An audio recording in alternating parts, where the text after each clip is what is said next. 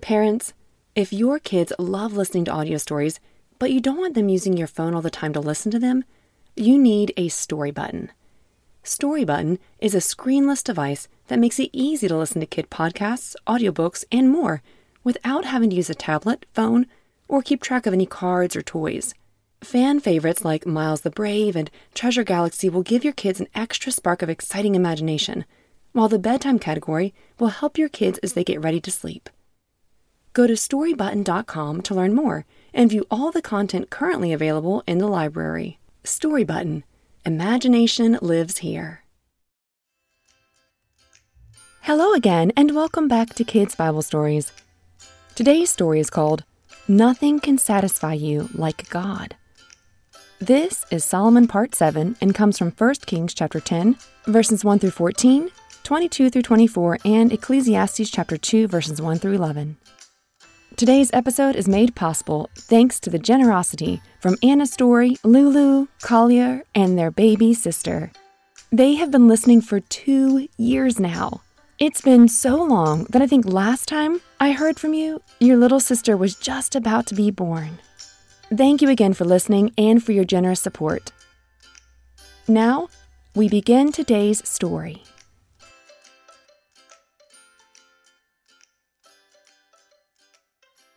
Now, when the Queen of Sheba heard of the fame of Solomon concerning the name of the Lord, she came to test him with hard questions. She packed her bags for the journey and made her way to Jerusalem.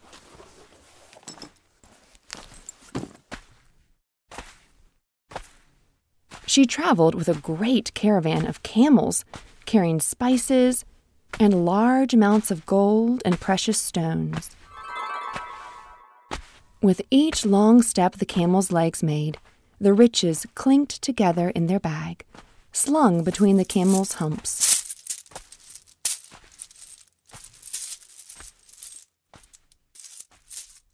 When they arrived, she came to Solomon and told him all that was on her mind.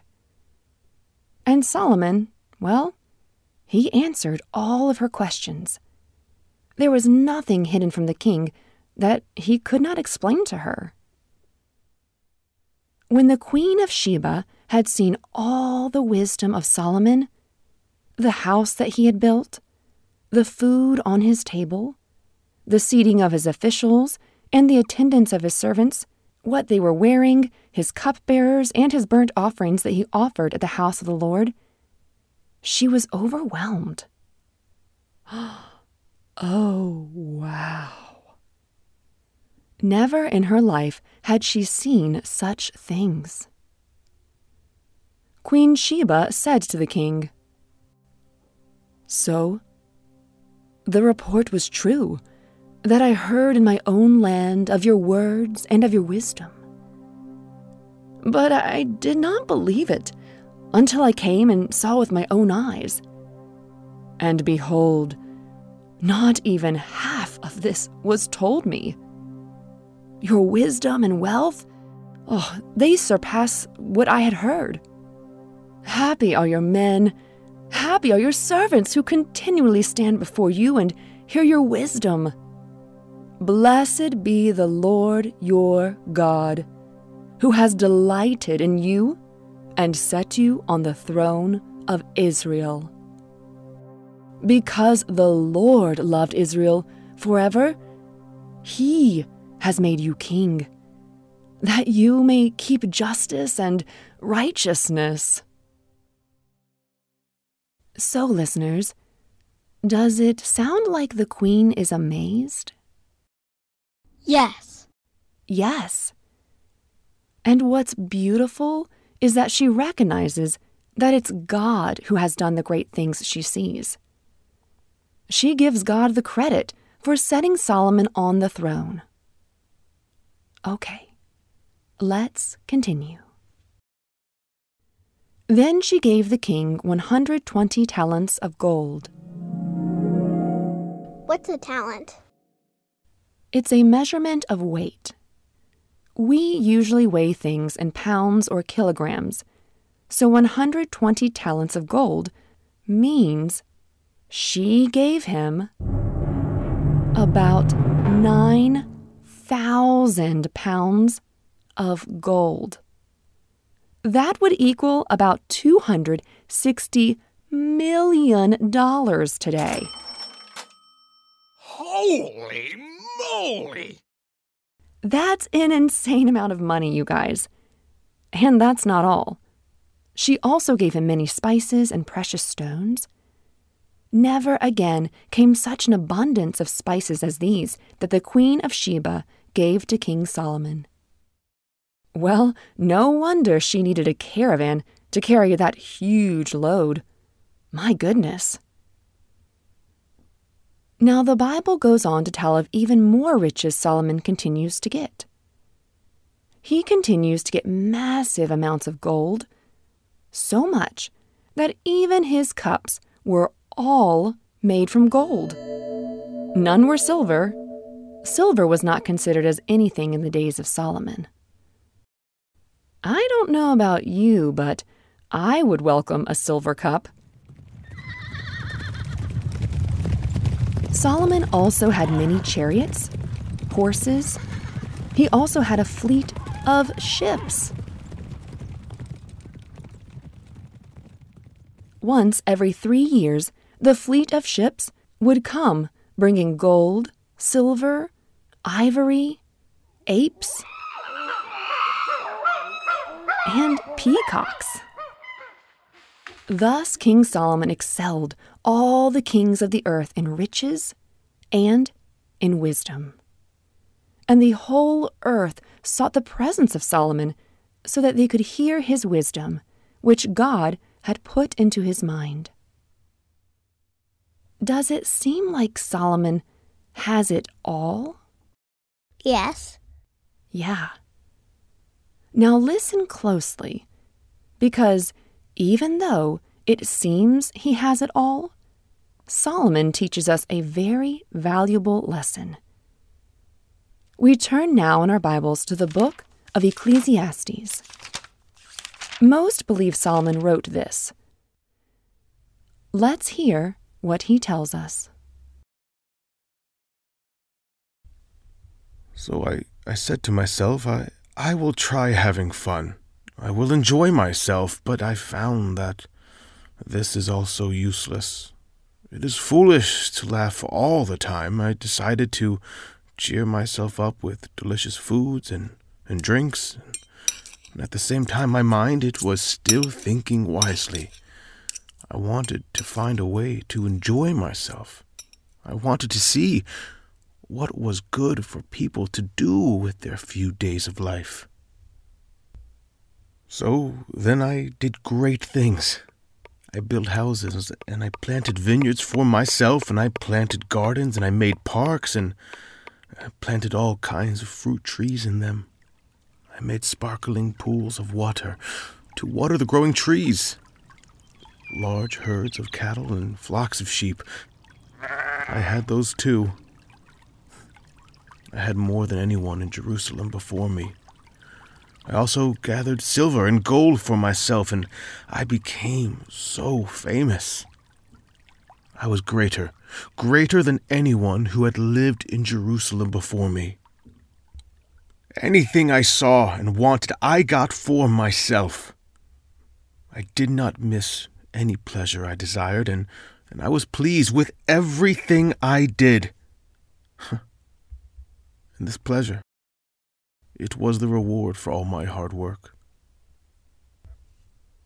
Yet, when I surveyed all that my hands had done, and what I had toiled to achieve, everything, everything was meaningless, a chasing after the wind.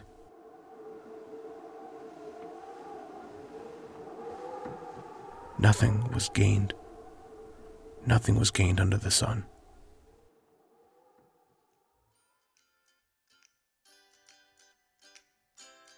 Well, that is it for today. But before we go, let's think about what we just heard. Does it sound like anything Solomon wanted, he got? Answer out loud. Yeah. Yes. We heard that over and over again. He has so much and is so rich that it's really hard to compare him to anyone alive today who has the amount of money Solomon had. Here's what's incredible Solomon shows us that even if you can have whatever your heart desires, be the richest person in the world, do exactly what you want, that he himself tested this out, and guess what? He said it's a chasing after the wind. What's that mean? Well, he's saying that we have all thought that if only we could get everything we wanted, then we'd be happy and satisfied forever. Yippee! But Solomon is saying he learned this only brings us joy, satisfies us for a little while. And then, well, that feeling fades away. If you don't believe me, try this. Think of a time you really, really wanted a toy or a thing, or maybe you wanted to go somewhere. Say out loud a time you got what you wanted. I'll wait.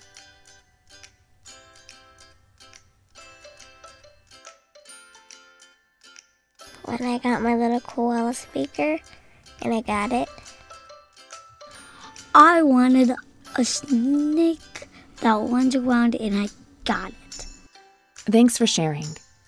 Now, you may have even thought that if you had that toy or did that thing, you would never, ever ask mom or dad for another thing again. But what happened? As time passed, did you learn that that thing you wanted so badly and you finally got? Did you realize that the thing actually did not bring you endless joy? yeah. Exactly. I'll tell you a secret. Kids aren't the only ones who have to learn this. Adults, we are still learning it too. Us adults have read about real life actresses and singers, rich and famous people who seem to have it all. Kind of like Solomon. But these people have said that often they can feel very sad once they get all of this. Why? It's because they realize that they have everything, yet they still feel empty and meaningless. Well, why? Because those things were never meant to satisfy us. Only God can do that. What we are really looking for is God, not things or popularity. Solomon is warning us. Hey, nothing will satisfy you like God. Believe me, I know.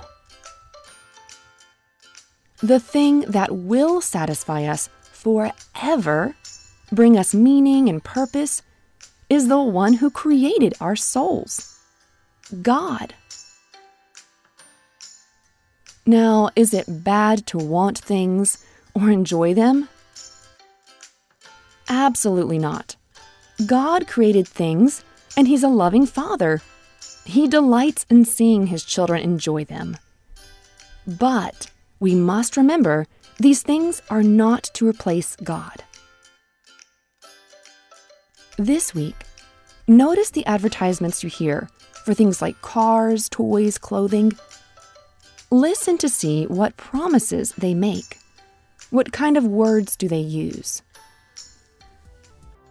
Buy our shoes and you'll be the fastest kid on the team. Are these promises fake? Will they satisfy you forever?